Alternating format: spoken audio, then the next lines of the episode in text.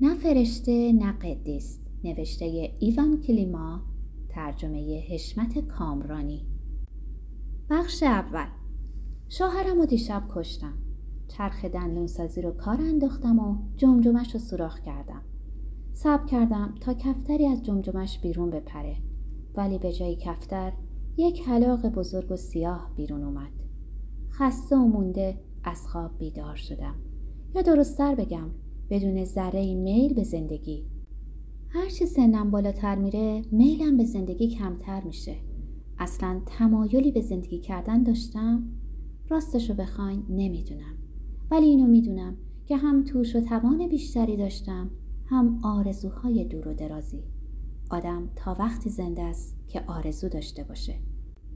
شنبه است. برای خیال پردازی و غم خوردن وقت کافی دارم. از تخت خواب تنها یک نفرم بیرون میخزم.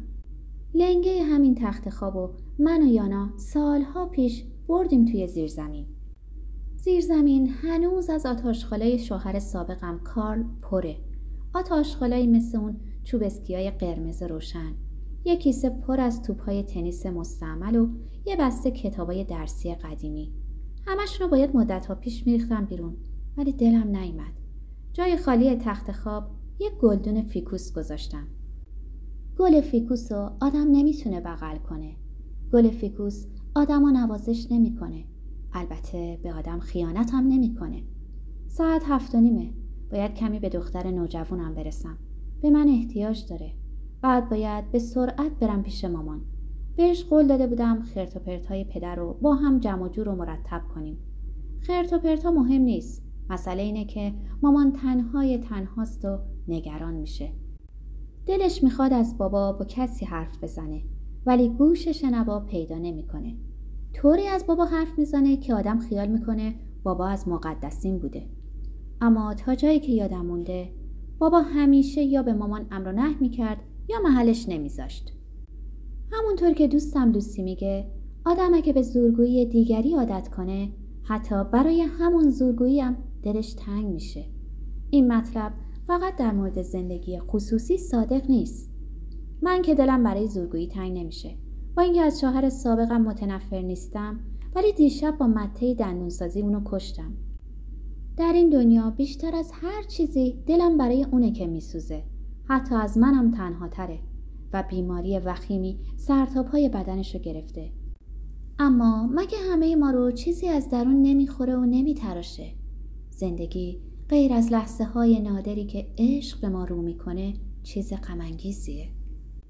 همیشه از خودم میپرسیدم من برای چی زندم؟ پدر مادرم هیچ وقت جواب سرراستی بهم ندادن. فکر می‌کنم خودشونم در این مورد چیزی نمی‌دونستن. ولی مسئله اینه که کی می‌دونه؟ وقتی آدم به دنیا میاد دیگه باید زندگی کنه. ولی نخیر این حرف درستی نیست. آدم هر وقت دلش خواست می‌تونه به زندگی خودش خاتمه بده. مثل پدر بزرگم آنتونین یا امم وندا یا ویرجینیا ولف و یا مرلی مونرو. البته مریلین خودشو نکشت. اینو گفتن تا رد قاتلاشو گم کنن. ظاهرا پنجاه تا قرص آرام بخش یا چیزی تو همین مایه ها خورده بوده. گرچه یک چهارم همین مقدارم کافی بوده. قاتلاش خیلی کار کشته بودن. من همیشه یه شش قرص مسکن با خودم دارم. البته نه برای کشتن خودم. بلکه برای موقعی که سردردم شروع میشه. من می‌تونم خودم رو بکشم. برای این خودم رو نمی‌کشم که از جسد متنفرم. همیشه توی سالن تشریح فشار زیادی بهم وارد می‌شد. به همین خاطر از روز قبل چیزی نمیخوردم. چرا بذارم آدمایی که دوستشون دارم خودشونو مشغول جسدم بکنن؟ البته روزی مجبور میشن این کارو بکنن. راستی کی این کارو می‌کنه؟ حتما یانینکا. تفلک. خوب نیست یانینکا صداش کنم. خوشش نمیاد. به نظرش خیلی بچگون است. تازگی که رفتم ملاقات شوهر سابقم در بخش سرطان کاژینگ صداش کردم. به نظرم رسید اگه به اسمی صداش کنم که سالها پیش صداش می‌کردم مرهمی میشه برای رنجی که می‌بره. ولی اعتراض کرد. گفت این اسم قاتل مرموزیه که تازگی به حبس ابد محکوم شده. بهش نگفتم همه ما محکومان ابدی هستیم. حس می‌کنم باز اول صبح افسردگی داره میاد سراغم. دیروز لیوان لیوان شراب خوردم. نمی‌دونم چند تا سیگار کشیدم. لوسی فکر می‌کنه من افسردگی ندارم. فقط دمدمی مزاجم.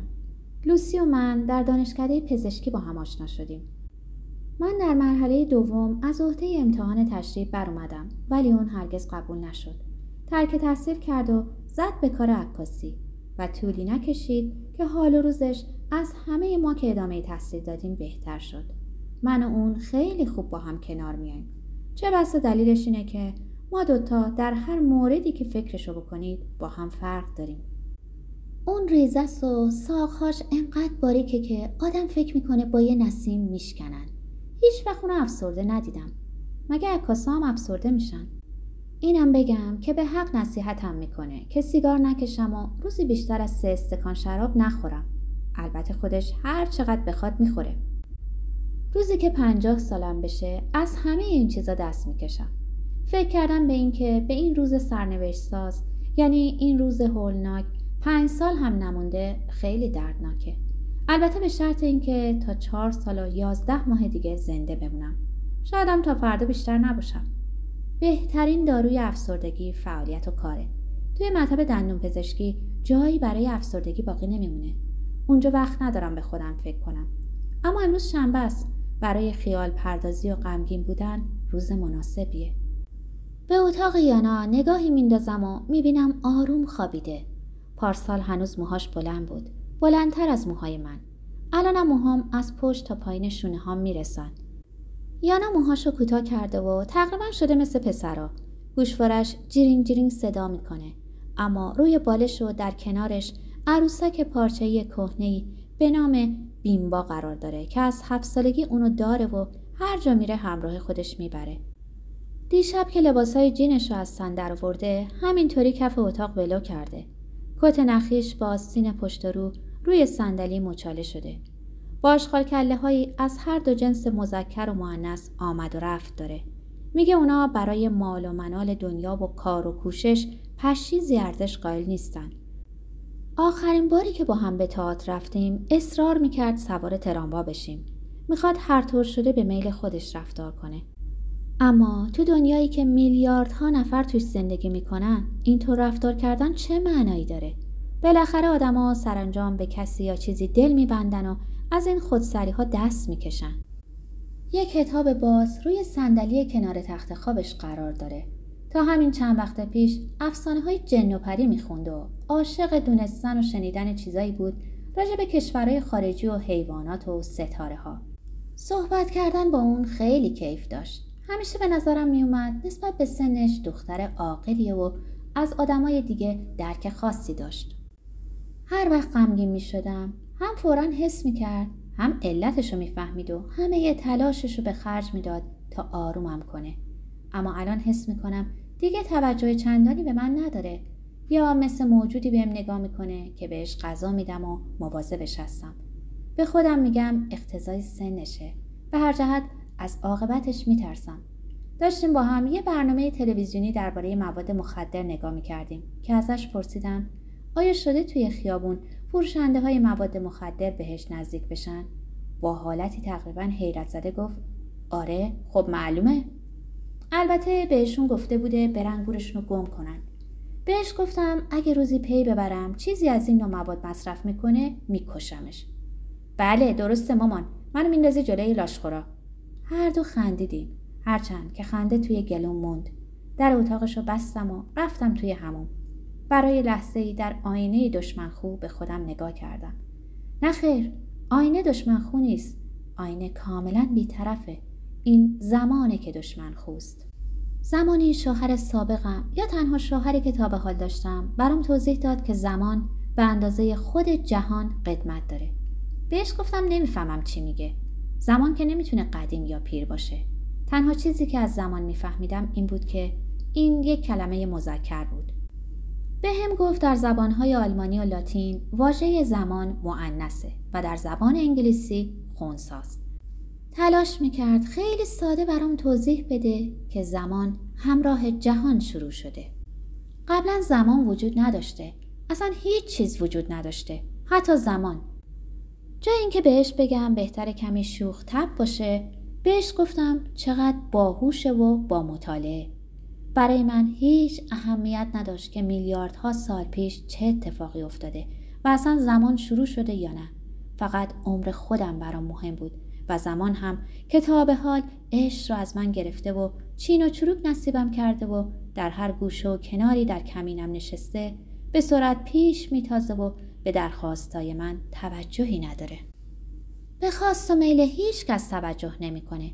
فقط زمان بیطرف و عادله. عدالت غالبا بیرحمه با همه این احوال زمونه تا به حال با من نسبتا خوب تا کرده موهام به پرپشتی 20 سالگیم نیست و ناچارم از مواد شیمیایی استفاده کنم تا کسی متوجه نشه که موهای سرم داره سفید میشه چه موهایی داشتم وقتی اونا رو به شکل گیس می بافتم تا پشت کمرم پایین می. ولی هنوز مثل سابق خودم رو شق و رق نگه می دارم. ولی از گذشت زمان خلاصی ندارم. میگن با تزریق چربی زیر پوست میشه چین و چروک های دور دهن رو از بین برد. ولی من از این کارا خوشم نمیاد. هنوز خیلی چین و چروک ندارم. فقط دور چشمام کمی چروک داره. شوهر سابقم می‌گفت چشمام به رنگ آبی آسمونه. ولی آسمون چه رنگیه؟ آسمون تغییر می‌کنه و رنگش بستگی داره به محل و به باد و به موقع روز اما چشمای من همیشه آبیه هم صبح هم شب هم موقعی که شادم هم موقعی که غمگینم وقتی از زیر دوش بیرون میام همه بدنم میلرزه که از سرما نیست. با اینکه حالا دیگه آوریله ولی هنوز بخاریم روشنه. از تنهایی و بیکسی میلرزم. گریه‌ای که پنهانش می‌کنم به لرزم میندازه. گریه برای یه روز دیگه که زمان به راحتی از عمرم میرو باید رودی بی آب بستر خشک رودخانه ای پر از سنگ های ریز. لباس به تن ندارم و پا برهنم. لباس خوابم کف اتاق بلو شده و کسی نگام نمی‌کنه.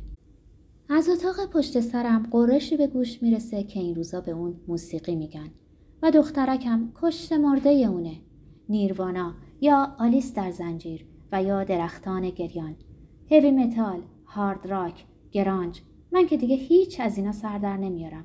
از زمانی که اینجور موسیقی ها به هیجانم می آورد سالها گذشته. البته بعضی وقتا که پیش میاد و چرخ دندونسازی بی مشتری میمونه اون پیش رادیو رو میگردونه. ایستگاهی رو می‌گیره و سکوت رو میشکنه. ولی من توجهی ندارم. دستیارم از سکوت میترسه. مثل همه مردم در این روز و روزگار. اما من آرامش و سکون رو دوست دارم خیلی دلم می‌خواد در درونم لحظه سکوت برقرار شه سکوتی که در آن صدای جریان خونم رو بشنوم و همچنین صدای قلتیدن اشکام و روی گونه هام و صدای شعله هایی که ناگهان نزدیک میشن. اما چنین سکوتی تنها در اعماق گور پیدا میشه. مثل سکوت گورستان روستای کناری که یان یا کوبریبا رو در اون دفن کردن. وقتی متوجه میشه دیگه نمی‌تونه از هفت بچهش نگهداری کنه گلوی خودشو می‌بره. بیچاره زنش. ولی توی چنین سکوتی که آدم چیزی نمیشنوه. چون خون و اشک از حرکت باز ایستادن و استاد ریبا دیگه هیچ وقت کلمات اشای ربانی همولایتی هاشو در کلیسای نزدیکش نخواهد شنید. استاد هان می‌گویم برخیز به آسمان بنگر خورشید میدرخشد. از نظر من خون برخلاف اشک یعنی زندگی. وقتی لسم خون میفته سعی می‌کنم زود جلوی خونریزیشو بگیرم.